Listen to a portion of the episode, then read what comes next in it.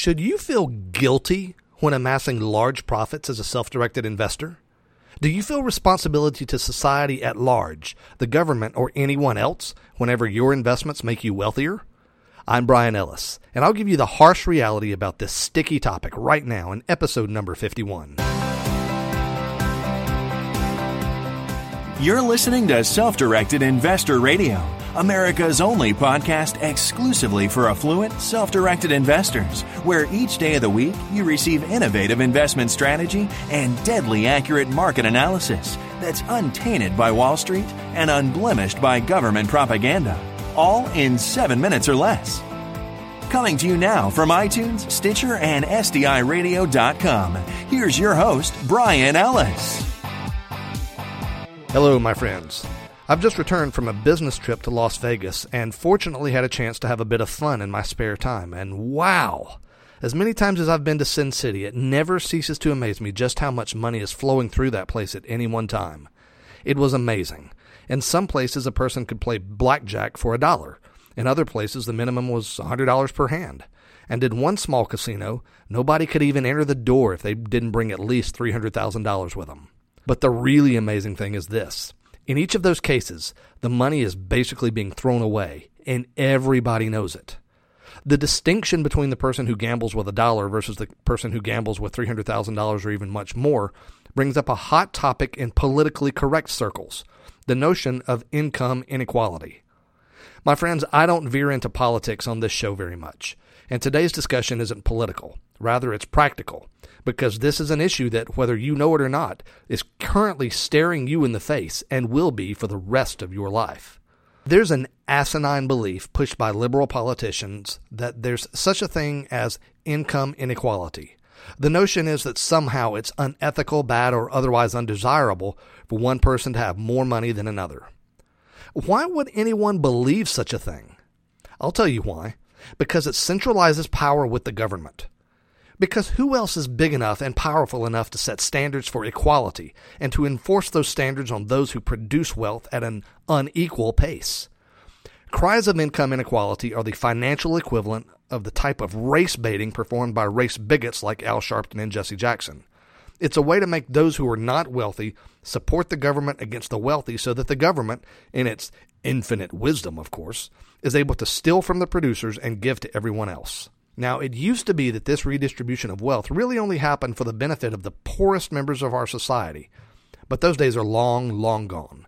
In fact, Obamacare is built entirely on the availability of subsidies, which is a nice term for government handouts that are provided to those who, in the eyes of the government, need those subsidies, and for whom a dependence on government will be built as a result. And income inequality is discussed regularly also for the purposes of bringing a sense of guilt to those of us who have been blessed financially. If you're ashamed of your success, you'll be less combative when the government decides to take it from you by force. And never fail to realize, my friends, taxation is the taking of your property by force, particularly at the rates we pay in America. And the justification for this is invariably the same. There are people who are less fortunate than you, and the government is going to take your money to provide for them. My friends, that's absolute baloney. If I didn't stipulate this podcast as being free of bad language, I'd tell you more clearly, but the initials BS must say it clearly enough. It would be easy for me to make the counter argument by saying, how many poor people actually come off of welfare and become dependent on themselves alone? And how many people who are receiving food stamps, more right now than ever before in the history of America, by the way, how many of those people are, are moving away from that dependency and into self reliance? Well, that's not what the government's trying to do. They're trying to build dependency. But as legitimate as those questions are, the fact is that it's not simply that the government does a terrible job of actually helping those in need. No, my friends, the issue is far more fundamental than that. You see, the mantra of income inequality is evil is all about softening the blow so that the government can take your private property, your money, by force. It's all about denying you a fundamental right as a human, the right to your labor and what is produced by it. And to be overwhelmingly clear with you, your labor includes the making of decisions about where and how to invest your capital. This is theft, pure and simple. It's this type of theft that was the basis for the revolution that formed this country. And the theft isn't just against those of us who are targets of the income redistributionist nonsense. The theft also victimizes our economy as a whole and the future of this country because with every single penny stolen, even if under power of law, still stolen from a producer and given to someone else, that someone else grows in dependency, drops in productivity, and sees themselves less and less as people and more and more as wards of the state to be cared for in every aspect of their lives. Unfortunately, this isn't sustainable. If you think the national debt is a problem, you're right. But national apathy is much worse. And apathy on the part of the masses, the, those wards of the state, means that productivity will never ever be where it needs to be to pull America out of the financial pit that our politicians have placed us in. So, my friends, I have two recommendations for you. First, I'm not going to recommend a political party for you, but I will say this without hesitation. If you hear a politician talking about income inequality as a problem to be solved, run the other way. If you hear a politician speaking favorably about redistribution or subsidies or tax hikes, then run the other way.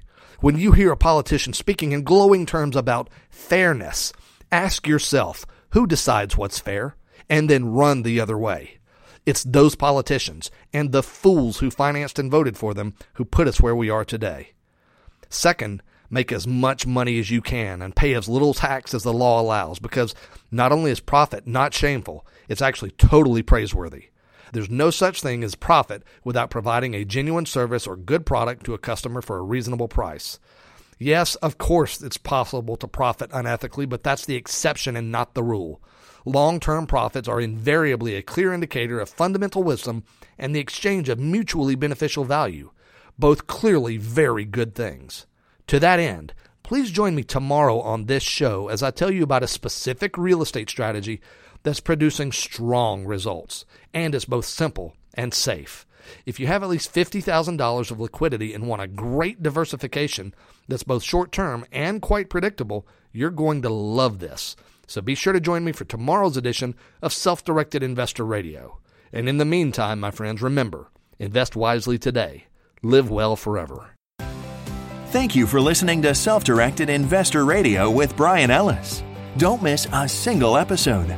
Be sure to subscribe to Self Directed Investor Radio right now on iTunes, on Stitcher, and at SDIRadio.com. Your feedback is always welcomed via email at feedback at SDIRadio.com. This show is for entertainment purposes only and is not intended as legal or professional advice for your situation. Content is the property of the Self Directed Investor Society.